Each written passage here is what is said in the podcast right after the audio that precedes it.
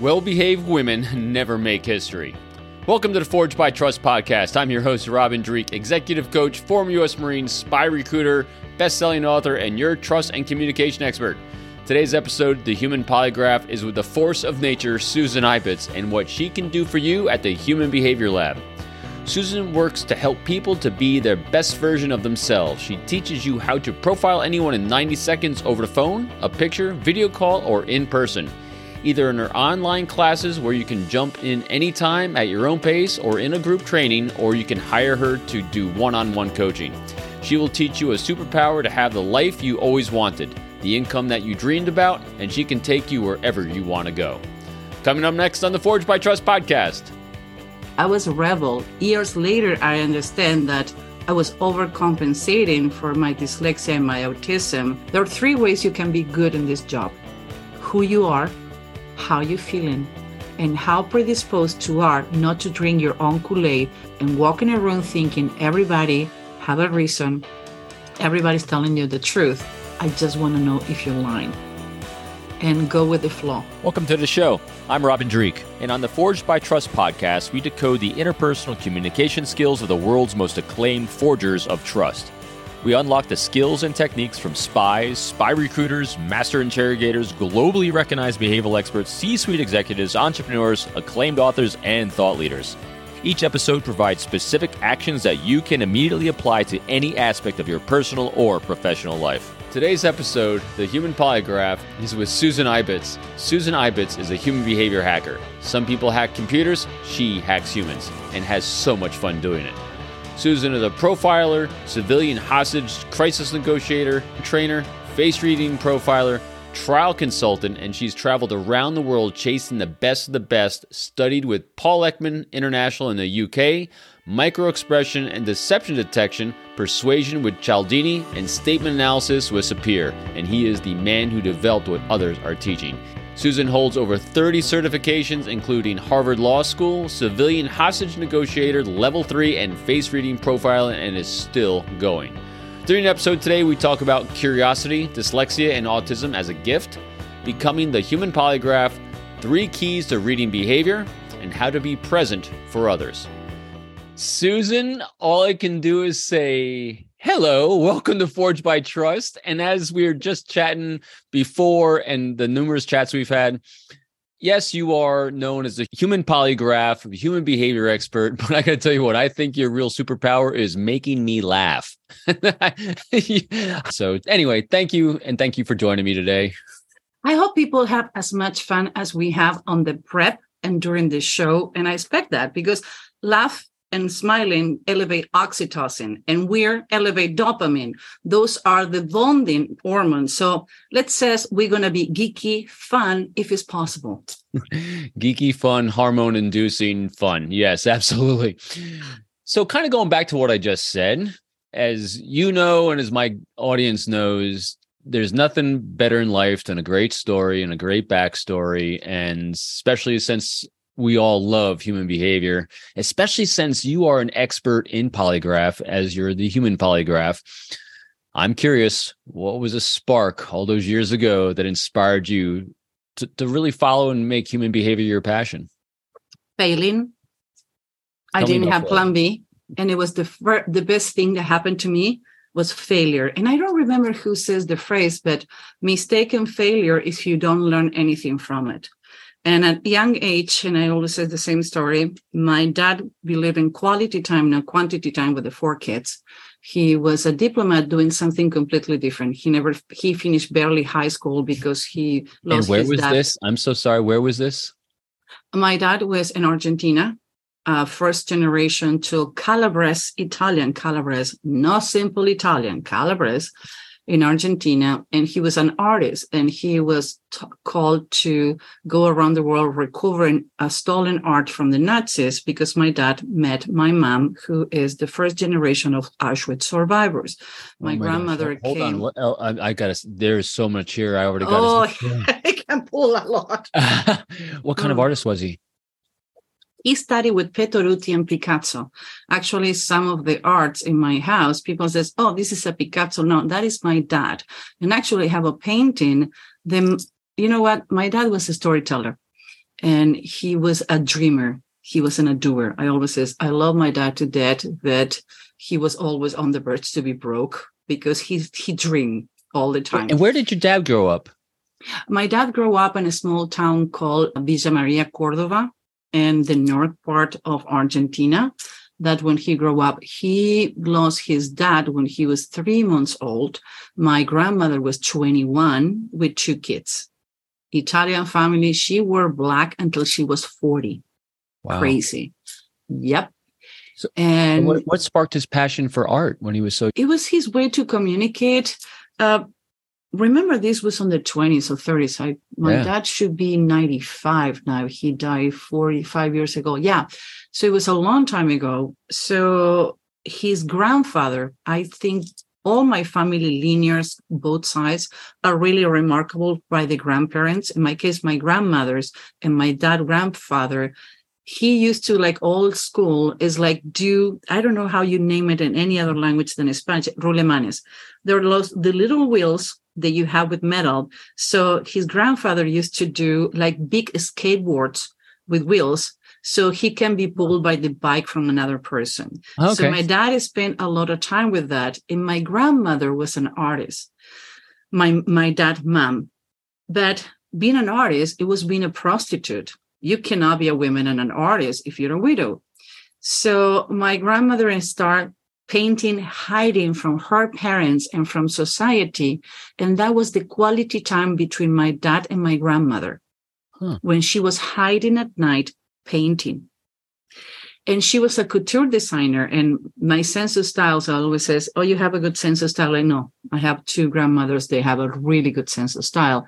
So she was a couture designer during the day and she was a painter at night. And my dad and my grandmother had Carolina have that moment when she was painting and the smell of the paint was a connection to him. So he started painting on the floor and my grandmother started putting pieces of canvas for him to paint. He had the chance to go to Europe and that's where he studied. And I think was he studied with Picasso. And one of the paintings that I have in one of my walls, my dad always says it it's an original Picasso and my investment advisor says, we need to make it like assess. He says, you know what? I don't care if it's a Picasso.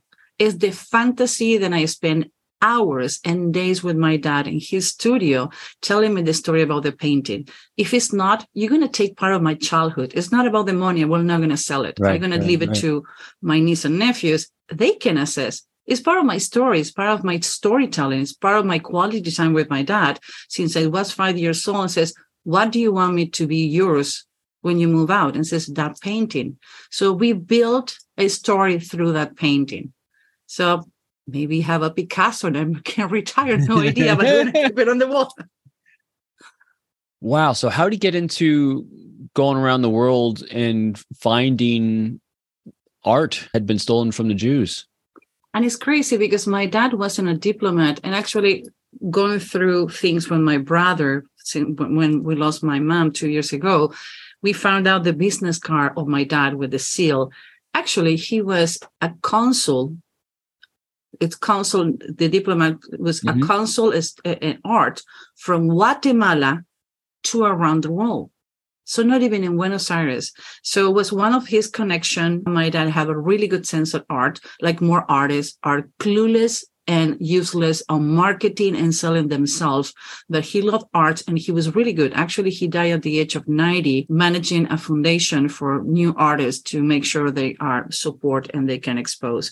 So he was a natural. He was a really good artist. He was so prolific that when he died, we need to hire four trucks to get his art in a warehouse to be preserved to see how the heck we're gonna because we living all around the world. All my brothers and sisters and nephew, nobody's on Argentina. We're all over the world. How are we going to make sure that we can get that art and bring it with us? So we decide to put it in a warehouse. We need to get four trucks to transport all the art. My dad was doing two paintings a week.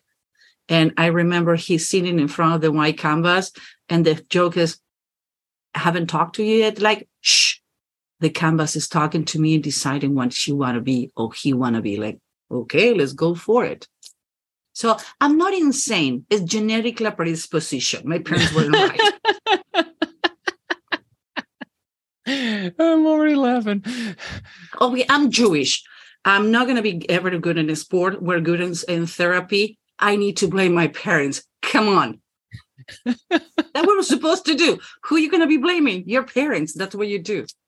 Right. Okay. So we come up through childhood with an amazing backstory and storyteller of a father who's an artist. What were you aspiring to do at that age? I wanted to be the first female astronaut until I found out it was one. It says, nope, I'm not interested anymore. I was, you know what? What inspired you want to be an astronaut? Oh, because nobody else has done it at that point. I was a rebel. My dad sent me to ballet and I didn't want it. My mom decided to shape my head for the first time when I was six years old, five years old, and I was in kindergarten because I was fighting with the boys. And I always have pieces of hair missing. And I never was the proper lady. I was kicked out of school until they finally put me in a Catholic kindergarten because my parents were paying so much money, they didn't kick me out. So, what were you fighting about? I was a rebel. I didn't feel that I belong. I like to play why? with, I didn't want to be playing with dolls. They give me dolls. I'm like, why? Why they can go out and make money? I need to wait at home. At what age were you saying that? Four or five years old when you go to kindergarten says, We're gonna play mom and dad. Like, I don't want to be mom. My not my mom was really worried until I was 15. I have my, my best my first boyfriend, like, oh, she's not gonna be gay. I'm like, and what is the problem if I am? Because all my friends were boys and my dad have and he was racing polo horses and cows and things like that. And when I went to the the the, the with on the summers with my parents there, I wasn't wearing a t-shirt. I only was in shorts, and because the short hair, everybody was under impression that I was a dude. Until what summer, I, these ladies come up and like, oh, you're not a dude. I was really, really horrible as a kid. And I think one of the reasons that I don't have kids is because I was afraid they're going to come up like me. And I'm like, no, it's not going to happen. I was a rebel. And I, years later, I understand that I was overcompensating for my dyslexia and my autism because I didn't understand. And I was told too many times I was stupid, I was slow, blah, blah, blah. And it was overcompensated. So was, I was more aggressive than more other kids around. And I never felt that I can fit on other people's expectations. My dad, an artist, my mom a former stewardess. That's how my parents met. Teacher for special kids. My house was full of artists. They were smoking weed. They were the 70s. Hello. You know what it was that? Studio 65, uh, 60, I think 65 in New York was nothing compared to my house. Right. So nobody, nothing was normal. For me, was normal. I love it. My mom, dad was the second marriage for both. I have brothers and sisters from the oldest, from the first marriage of my dad. Guess what? When they get married, the former mom says, they're yours. I don't want these kids. They're terrible. So I grow up with my brothers and sisters from the first marriage on the 70s. Remember, South America, the 70s wasn't being with. So when people says, how is your family? My brother and sister, my mom, my mom one, my mom two, my grandmother one, two, three, and four, and my dad. And they call my parents like, your daughter is something hit on the head. Like, no, that's our family. We have four, four, four. We have family all around the world. So I never fit in that criteria. And I love the chance that my parents gave me. They didn't, they didn't leave me money, but they gave me wings. We were unorthodox. Now you can see families, integrated families. I don't know how they call it. I don't not good with pronouns or names, but I have an integrated family 51 years ago when didn't exist. Right. My parents were super open about those things. And I love that. I crazy love that. So you said something that was interesting. They said they gave you wings. How'd they do that? What were the wings? My dad let me think. We're gonna go with the quality time with my dad. He have a huge studio, and one of the things that I love about my books, actually, I found out that I can tax have tax exempt for the amount of books that I have. I didn't know that. I'm a public library. if you have more than 2,000 books, you can apply for t- like public library. So I remember books and paintings on the roof and spending. You have over 2,000 books? Yeah, more than wow. that. And that, so, and that came from your dad? The passion? No, I bought, I've traveled around the world. So these are new books. And actually, I have a spreadsheet when I lend you a book, I write and I send a reminder email says, you own to Susan Live Public Library two books due in 10 days. And my friends are like, Are you kidding me? Like, no, don't mess with my books because I have books, the people that I study, Paul Ekman, Avinoam Sapir, Cialdini, they're signed especially for me. Those books are do not lend them. I have a right. second pair of books that I can lend, but they're my treasure. Right. Because for years I didn't read, I didn't enjoy it because of my dyslexia. Now I find out that I can read it and listen to books. So for me are my treasure. They are the things that I never could conquer. And my dad was an avid reader. He sometimes go to the studio. He's a studio on Friday and he doesn't show up until Sunday morning and talking about and spend all Sunday talking about the book he read. What kind of books did he read? He loved history. He was fascinated. The I was was a pilot for Hitler, Odessa, all that part genetics. He loved genetics. Actually, when in his ranch, he allowed the first insemination for genetics done in South America on his mm. on, on one of the cows and one of the ships. Genetic history, real history, because he didn't have the chance to go to college or the uni. He read about everything, culture, uh, biographies. He loved biographies, and he loved biographies about people different perspective. I would put it like the Democrats and Republicans about the same aspect in, in, in the world. He loved that. He loved knowledge, but not the traditional knowledge. Right. He says everybody do the, his own path.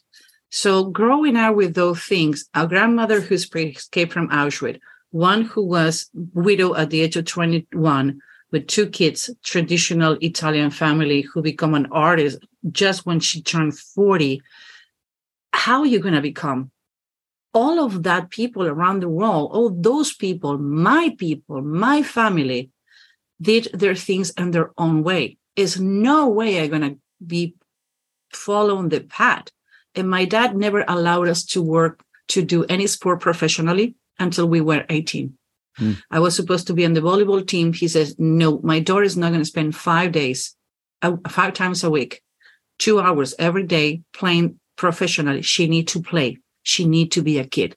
My brother, the same. He didn't allow us to do anything until we decide what we're going to become.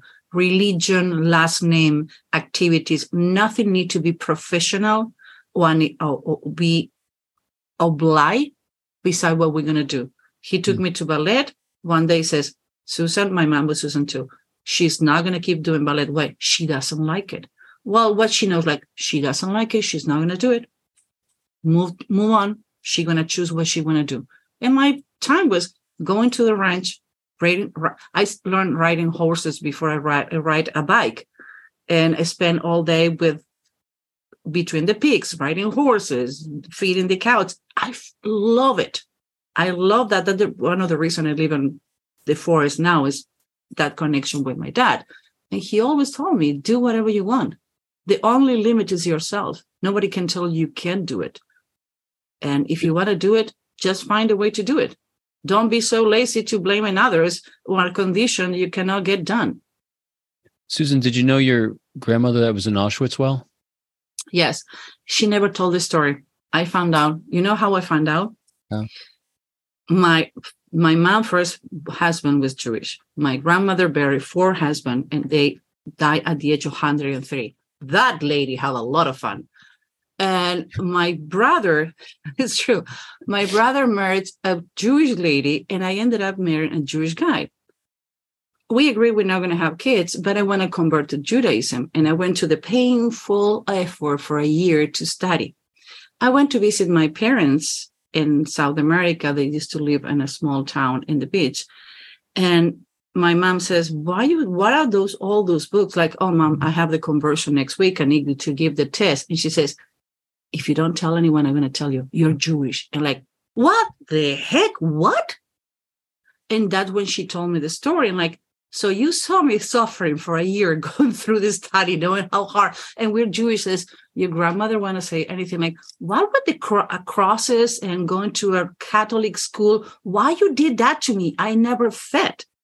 It's because your grandmother's still thinking that she that she's afraid they're going to come up and take it.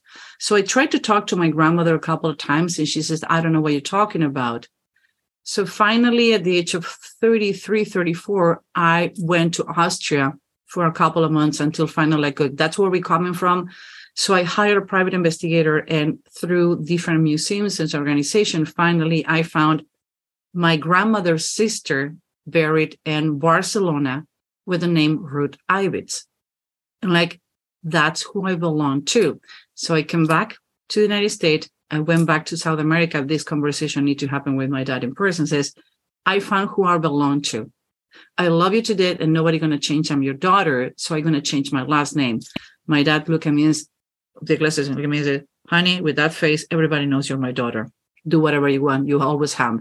And he never talked about it again. And that's how I want to become Susan Ibitz. I changed my last name to my legal. I'm the last person on the family who keep that Jewish name.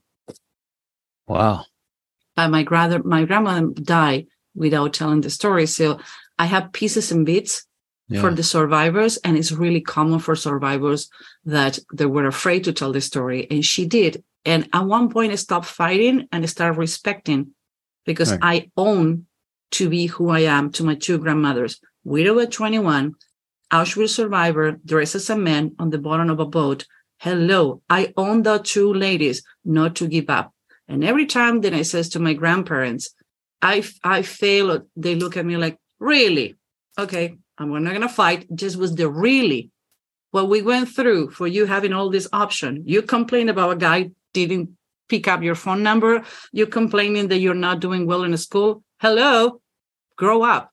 It's not another way. They give you wings, They give you stronger. I always says if I was born and raised in the United States, probably Secret Service. Social service would t- take me and take me away from my parents. I'm so happy I was born and raised in South America until I was 17. So what do we want to do? So we wanted to be an astronaut. That wasn't happening. So what, what did happen? Mm. My college time with my dad was watching Columbo and the reading Godfather and the stories about the family in Italy. And my dad was like who you think is the is is the is the murder? What happened? And reading mystery stories. And my dad make me think okay this happened and we have what i call whiteboard now and we tell stories. And like who do you think or hiding things or made me think all the time so you were so you took these mysteries from columbo and these other things and put them on whiteboards with your dad yes i was there's, the, i'm telling the you thread right there that's amazing is genetically crazy. I told my therapist who I can blame your parents. Good to go. We can and, go. And, and so I'm curious also, Susan, because you were so visual because of dyslexia. Mm-hmm. Was that was that natural then to put it on the board? It was easier to do. I mean, tell me about that. My dad was writing the clues, so it was early signs, but my parents wasn't educated on the traditional way to understand what happened with their kids, and at least with me. And one of the things is, I remember when I told my mom, I found out that I'm dyslexic when I was 17 and I was autistic when I was 35 studying in London. And my mom says, My daughter is neither of those things. And it took me a long time to say, Mom, it's not a reflection on you, it's who I am. And I'm so happy that I have those things. The only thing I regret is not knowing earlier to have done the path that I want. But every life threw you a ball, you need to learn to catch it and go for it. So my dad, and like, oh, Susan, you're too lazy. They call me Suki. My parent called me Suki, and my grandmother called me Bella, the Italian, because my second name is Bethlehem. Huh. So he called my grandma, the Italian grandmother called me Bella, the other part of family, Suki. Suki, okay, I'm gonna write it for you. What do you think happened? I think the murderer is the guy on the red shirt. So we did visually. He helped me to go visual. It wasn't Robert. It was the guy with a red shirt. That's the way I can visualize. Hmm. And we have, and sometimes he leave the whiteboard and says, you have until Sunday to discover who killed it or who did it or who stole it or who took it. And he would tell me stories and like, what do you think it happened? So we we went through that exercise without knowing who I am today is that time that I have with my dad. So I grew up thinking what I'm going to be, or who I'm going to be, or what I'm going to be doing, because how a dream can become a career. So when I was 15, again, thank God I don't have kids. I tell to my parents that college, high school was going too slow. So I'm going to take a year sabbatical and go to the library for eight hours a day to study on my own. The crazy is not that I propose it. The nuts is they say yes. so start going to the library to study. And okay, I'm ready to go back. What did you want to study? I was reading everything that you can put in front of me. I was studying law by Lafont. Lafont is the introduction to civil rights and law. And, how, and I'm so sorry, Susan. How were you able to do this with the dyslexia? How was that going for you? I didn't know. It's like telling a person that is blind that not everybody else is blind. You cope, you have coping mechanisms. Okay.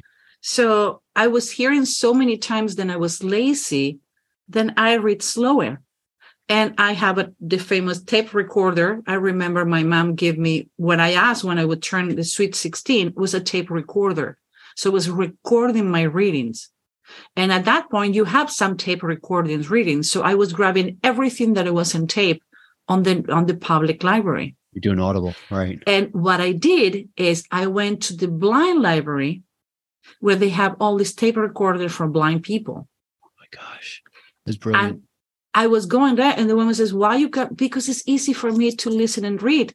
And says, "Why don't you go to the blind library? They have a bigger selection of a story." And think like, "What am I?" And I remember go to the library. Says, "How much?" And I remember collecting my lunch money for like two weeks to pay for my membership on the uh, blind library to be able to listen to those tapes. And I was so happy. And I actually I having good span. I don't know if you can see it. Yeah, yeah. Because it was like my aha moment, like, oh my God, all this is mine. I can read all this. I got goosebumps too. and when you're 15, you're not supposed to be doing that. But it was that curiosity. Yeah. Take me to another place. Go to like what happened. I remember Sor Juana Inés de la Cruz. She was a nun in Mexico. And I found out because they have all these audio tapes. They're coming from Mexico as a nation. And I found out Sor Juana Inés de la Cruz, she dressed as a man to, when she was a nun, to be allowed to study history, physiognomy. That's why the first time I heard face reading on the all terms physiognomy, physics, astronomy. And they found out 10 years later, she was a woman. And she wrote one of the most amazing poems. Men, you're men who are so blind to understand that you are punishing women when you become from women. It's way more lovely in Spanish. But it was like I was reading La Cruz. I was reading about Queen, the, the, the Golden Age. I was reading about, oh my God, the one who killed herself. It's a really good, oh my God, I'm really bad with names. Uh, Eva Duarte. I was reading oh, yeah. about this women figures and like was so empowering. And what it mean and that take me to another eva braun the one who was jewish and married with hitler before she died. Right. so all these empowered women later i found out about margaret thatcher in the 80s when england went against argentina for the folks falkland so all these women like look what they did. Look who they become. And maria curie. Yeah. so it was empowering to listen to that and that's how my brain developed. To be to make the impossible possible from only one formula because you want it to happen. Right. So when yeah it sounds horrible but when i found out the blind library was like my aha moment and i did that for many many years around the world. Wow. And i still do it sometimes when some languages now we have audible. I have more than 223 books up to date. I checked it before this morning because my phone that says you need a memory update. I'm like, why? Oh, I have too many books. Uh, you see, the only thing I regret to be born as late is for the understanding with your education limitations right. and the tools, the technology. I don't have any problem with the technology. Use yeah. it in your favor. Everybody love a cell phone, so don't complain about technology. Is that technology was? I'm not taking about 30 years ago, 20 years ago. 20, only 20, not only five Audibles is six years. I, I Robin, what is five, six years old? I only discovered about two years ago. So I think it's about five years old. All right. So we're feeling really good. We're empowered.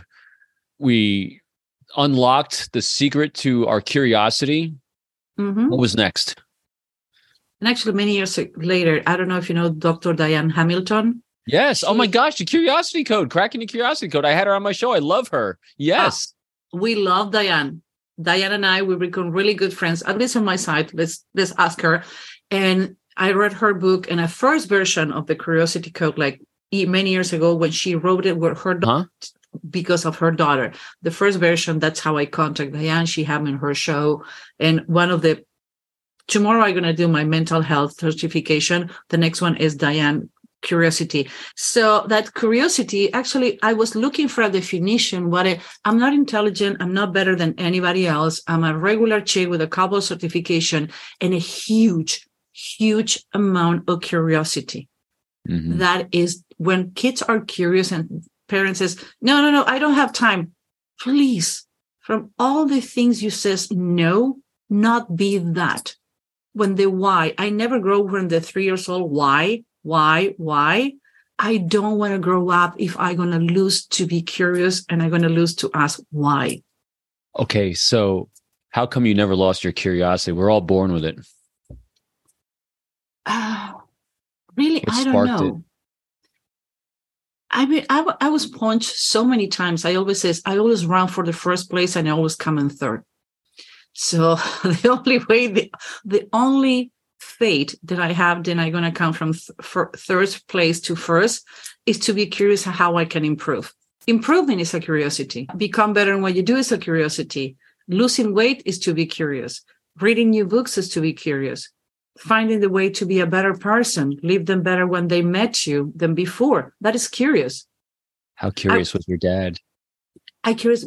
They gave me that. I was telling you, I mm-hmm. take in the mental health training certification because I'm a horrible empath. And I cannot sit in my own life saying, oh, because I'm not an empath and I don't connect emotionally with your emotional pain. Oh, I am who I am, so I'm not going to change. No, I need to rationalize. So I use the tools that I have to learn skills that are not natural with me. Ignorance is not to understand that other people have another needs than I have, and they need to talk to another way. So I use my left brain, my curiosity to try to rationalize. Most people is going to criticize me for that, but at least I make the effort to be rational with those empath. So when somebody need to be receiving empathy and understanding, whatever use tools I use, at the end, you're going to have the end come that you need me to listen the way you need to be listened. Why? Because I was curious until I found a way to be better empath and better human being. And I now the tools that I use are different, but it still is the curiosity who get me to find out that I can do that certification. All right. So we're curious. We've unlocked our internal power. Keep me going. Where did the human behavior passion come from? simple. When i was when i came back to the the the, the high school i remember dr frisco my physics teacher. He says i don't want you in my class anymore. You're a pain in the neck. He was a little more explicit. So the other teacher said the same. You're disrupting. Why? I came in with all this knowledge and when they talk about geography oh because this and this and this i have a really good memory this and this and this susan tone it down, land the plane. It's a simple high school class. No, but you know that Susan, you don't need to memorize things. Move on. So my mom was called to the school, and my parents says, "What you have done again?" I swear God, this time nothing. So the principal of the school says, "Your da- your daughter has been expelled from high school with a diploma." And my parents, "What? No teachers want her. They're going to make a general examination orally because that's the kind of school I went. And if she passed, she have the paper. She can do whatever you want. And my parents like, she's 16. What the heck is she gonna be doing? Like your problem. She's gonna pass. I took the test a week later. I didn't pass what I was says. Oh, I passed 100. No, I passed with 61. I need to pass with 60. I was good enough. Hey. And like now what? So I went to I went to the uni. I was registered in law, philosophy, sociology, and psychology. Higher achiever. I went first year. I was. Why did you want to do those things? Because when I did, oh, I'm sorry, I didn't tell you. When I was doing the the the orientation, I the guy says, "What you want to do?" And like we went to a couple of meetings. Like, I don't know what you're going to do. Anto says, "Tell me what you want to do when you was 13 years old." And I found out that everybody ended up being happy when they do what they want to do between 12 and 15. Maybe not an astronaut, but I was a dreamer. I was trying to conquer for the stars. And a philosophy way, that's what I did conquer for the stars, conquer to be what is untouchable, being a profiler, being a hostile negotiator, being all the things that I am, being a civilian. That was touching the stars with my hands. Huh. So it says, well, you want to be like, oh, I did it was my dad, blah, blah. Oh, you want to be a profiler? You want to work for the FBI? Like, wait a minute, time out. I can get paid to do this? Yes.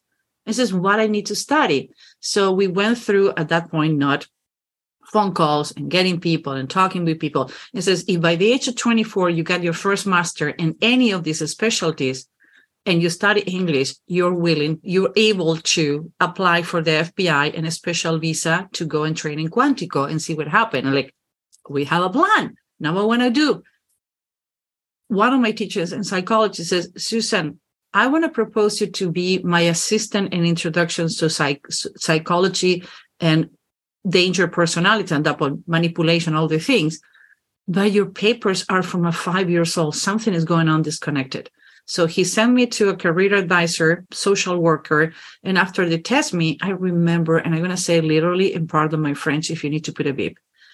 Honey, honey, 17 years old the bad the good news is you're hot so you need to start you need to look for a husband in public kids because the bad news you're highly dyslexic you're never going to make it i'm like what what what you mean i'm never going to make it like no all your dreams so get a good husband so i remember turning around and like can you see my rear end good because it's the last thing you're going to see about me and i walk away i went home and i remember not dating not about my proud moments, but that's how you deal with and cope with pain.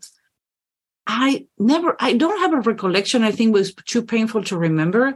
It was just two or three weeks. I didn't date. I didn't eat. I didn't want to get out of bed. That was start smoking. I was a, like a downfall.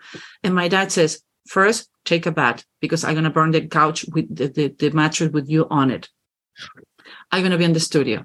And my dad says, How do you think I get here and I put food on the table and roof on your head? Not because I was tall, it's going to happen. Not because it was easy. So you have two ways to get to the destination. Somebody fly first class and somebody's going to be swimming with sharks and look like you're going to be swimming with sharks all the way to the top. So your mom and I, we decide we're going to give you the, what is the, when the emancipation, mm-hmm. we're going to give you as much money as we can pack what you have and decide where you're going to go so i found that that it was the first initial body language class in belgium so this is i'm going to go to belgium okay when you made it there no idea what is going to happen. And you need to remember 35 years ago 34 years ago we didn't have the problem that if your visa you're illegal 9-11 those things that make more difficult to stay right. there. So i went to belgium i get my class a year class there was allowed to take it and i was bartender at night. So one of the people that was studying with me and says you have this weird brain that allow you to see people and you get to people's head. You make people laugh you make people talk and says i do political consulting do, well will you like to be shadowing me and says i says how much you pay you pay more than the bartender i'm in at that point i want to do it i was I think around 18, 25, I ran my first political campaign. I never stopped. And I did that for 18 years. What do you think they saw when they saw you that made them want to bring you on board? I think he was in Latin and he was an American. Europeans have another je ne sais quoi to see people. Uh, I was accepted to do a master in Manchester without having a degree because they saw something in me. What did they see? I don't know. And you know what? He died a couple of years ago, and it was one of the biggest loss because without him, I wouldn't be who I am today. He observed me and i remember says you're a weirdo you're a cripple i need to be paying attention to you. He was observing me and observing me how i interact with others and he was provoking situations where i need to be an exposed situation it's situations with other and how i manage those. And like why that happened? Tell me more. It was natural. Because i'm coming from a surviving ambience and a surviving life when I was told no, parents that were different. So I don't know. I wish I can say it was this because I'm sure it's going to help a lot of other autistics and dyslexic people to find out. And it's not I want to make it difficult. I really, literally, I don't know because every time they I talk to him, you have a gift of what? I can tell you this is a gift. You can tangible, but he never gave me a tangible what he saw. So, what's likability to you? Hmm. what makes someone likable? Two things you and the person around you. First, I don't believe the first impression has nothing to do with you. You connect the smell, the voice. People is not going to like me as soon as they hear, hey, I'm Susan Ibitz. They're not going to like me. And it's nothing I can do except to find something that we have in common, the me too, when we like each other.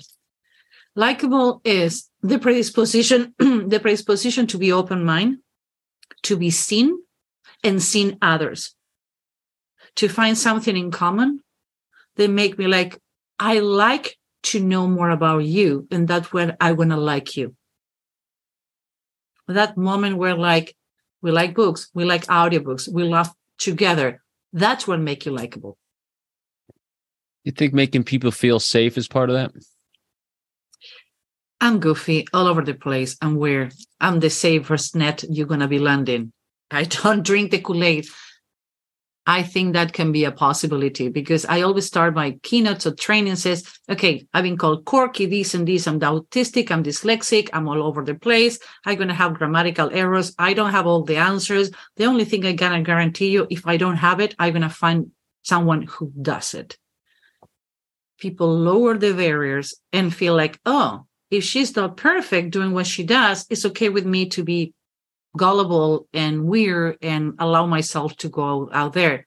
I think I can provide, and maybe I'm sure provide, or I provide a safe place for people to be who they want to be, because that is the platform they I was growing and giving all my life. Yeah, I see it too. You're very transparent, which makes people feel safe. I am you i am what you see yeah there's no doubt. That's why it's so much fun to be around. All right so we go to austria. We start our our journey to be the world premier expert in human behavior. What was next? It was like nonstop. I was working nonstop until i was 35 i never take a break and that was a huge one because I got burned out. I would say for the only thing I regret in my life is to stop doing political campaign. Mm-hmm. It feels safe. It feels good and it feels made, anonymous. Nobody knew feel, who I want. And I, I apologize for that interruption. No, what made you feel what made you feel safe doing political campaign stuff? Because nobody knew who Susan Ibitz was. Mm. I was the dark angel. You're not gonna find pic- I don't exist until three years. You look for me three years before I don't exist because I was working on the dark, I working on the shadows, I was working mouth to mouth. I don't need to do videos. I remember the first webinar that I did four years ago. I throw during, before, and after. I hate it.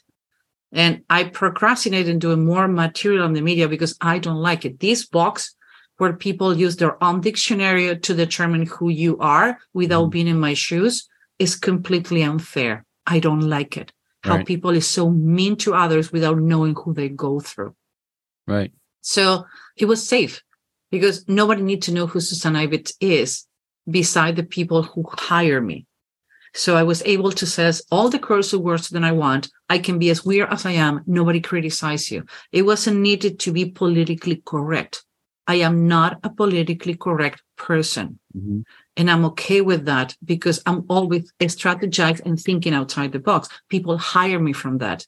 I can be all over the place. I miss the adrenaline. I miss to see changes. I mean, I, I like to see how I can mold a person and make it.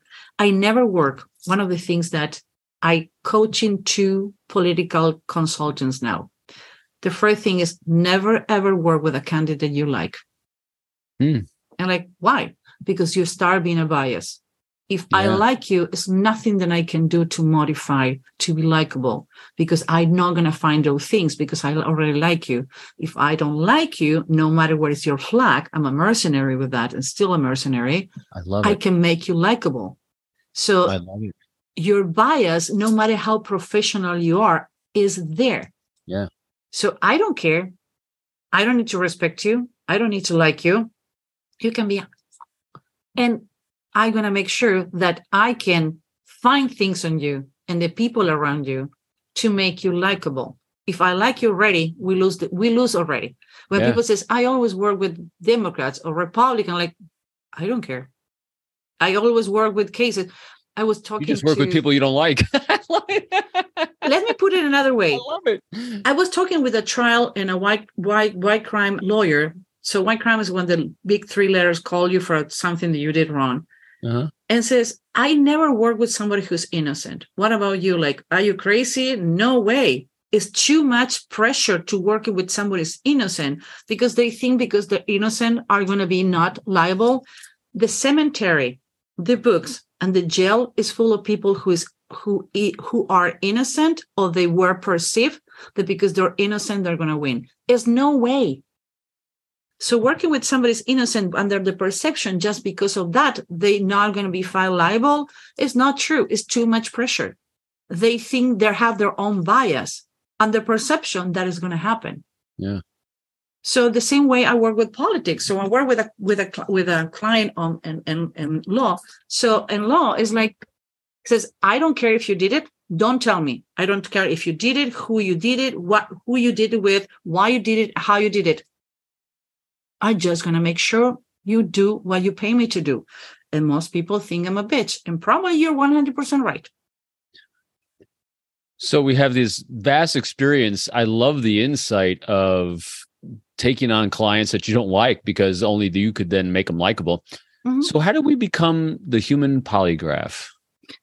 That was an article and it was a lot of controversy and I love it. I went to study. I can't Europe. imagine that you like controversy. Sorry, go ahead. I didn't write. Actually, I found out that it's already set it up, so I'm allowed to say it. I, I, you see my pacifier is going up.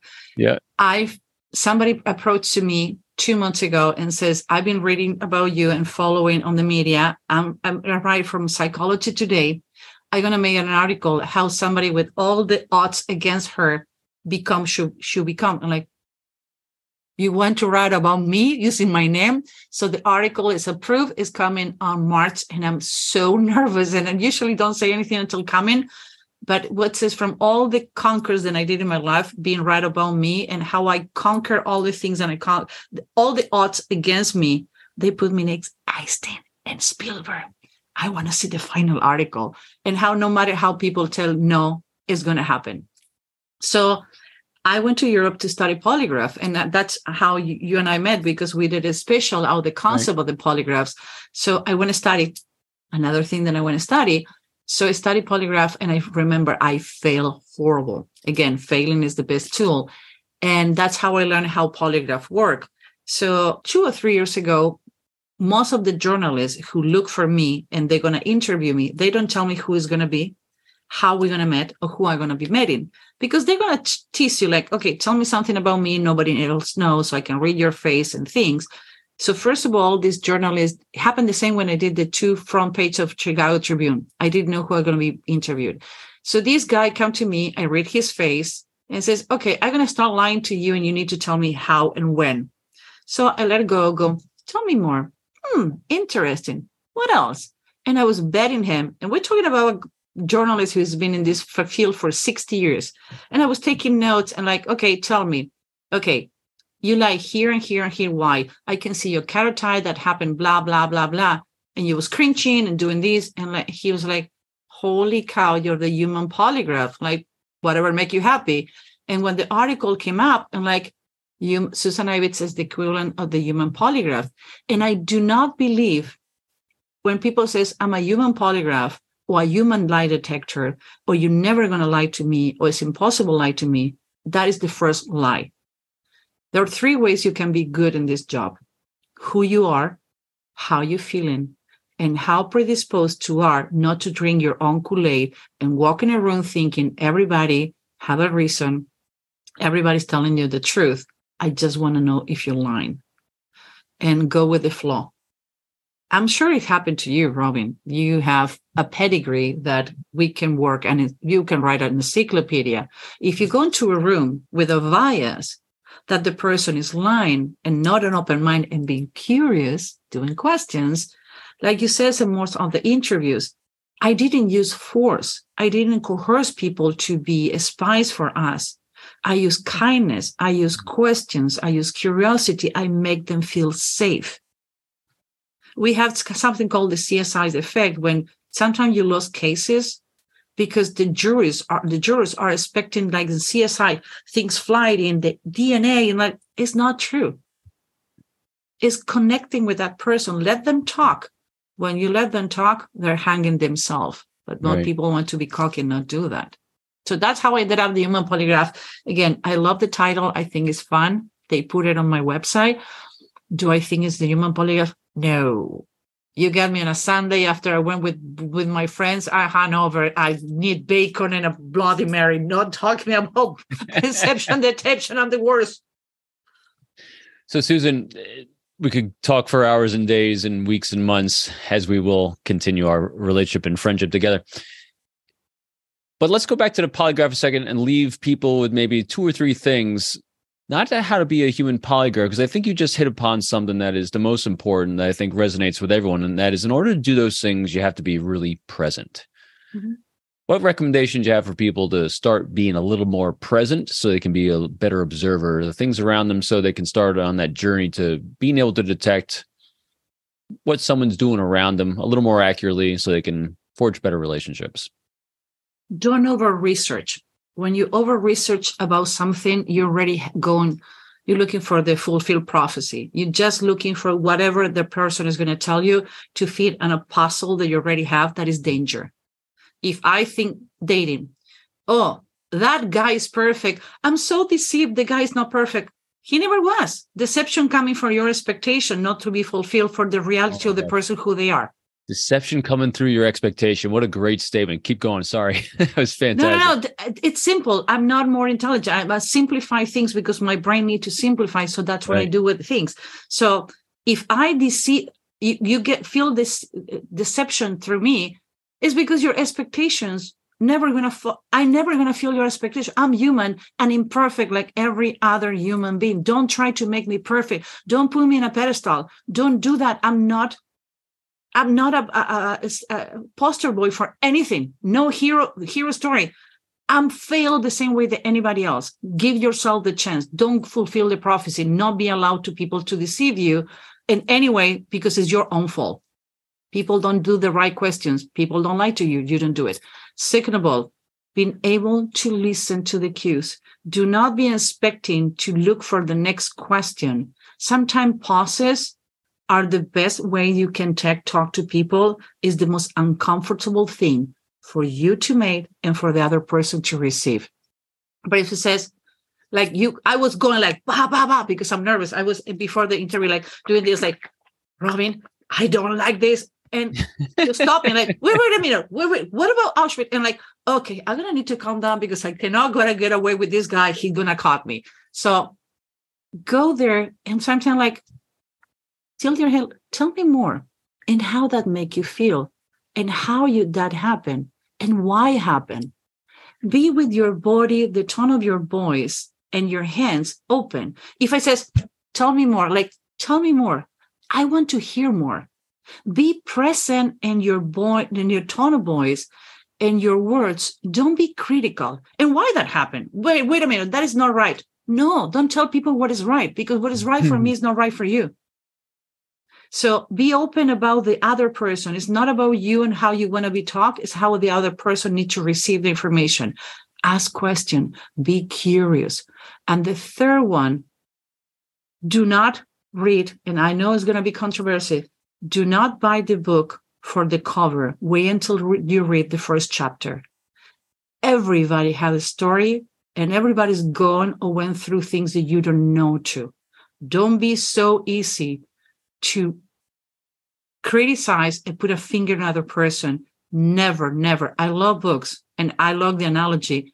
Wait until the first chapter because then you can understand why the title is what it is. Until then, you ju- you fail. Know the book in your hands. You fail to be curious enough to understand what is the first chapter, and everybody have one first chapter that can allow you to understand where it's coming from, and then you're going to be present all the time. Oh my gosh, I love that analogy. Don't don't judge it till you read the first chapter. Oh, I love it. It's beautiful. Susan, out of all these great things you've done recently in your life, or maybe even before then, what's brought you the greatest joy? moving to the forest and doing my 40% of my job pro bono and you're never going to see it in any i'm on the board of so many associations so many things and taking so much of my time is giving me so much joy and i'm not going to say what it, the way they are you're not going to see it on the media and that gave me joy and i'm so proud of myself to get out of my comfort zone and my lazy buckle to, to go and do it for the first time and feeling is narcissistic, is altruistic. I don't care. I have so much joy. I'm so proud of myself to get out of my comfort zone and do it. Joy through service and getting out of your comfort zone. Yep. Perfect. So, Susan, what's something I should have asked you, but I didn't ask you, and you wanted to make sure you shared? Nothing. You you are, and you were a really good interrogator. no interrogation. I hate this. I hate it. People thinking, oh, but you're not well enough. I hate it. I've been preparing myself all day and keeping BBC, so I don't know. But you make it look so natural and you make it look so easy, and it's not. I've been interrogated and interviewed with people like, what the heck I was thinking when I say yes. And I love your show and your podcast because everybody is being interviewed in a different way because you use your way to make that person shine. It's not about you. You get the, the guest to be there. So it's nothing. I would say, shut up, Susan. We can make this shorter. That's the only thing you could have done. oh, you're beautiful. Susan, thank you so much for coming on and sharing everything. Last thing, where can people go to add a little bit more Susan to their You can go to humanbehaviorlab.com or Google my name. I hate it, but I'm, I'm brand. So go to show notes.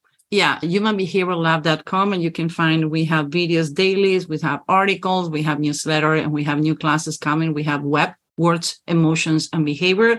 It's a new class because I don't think one thing can go together, and we are doing crazy things all the time. So take a pick.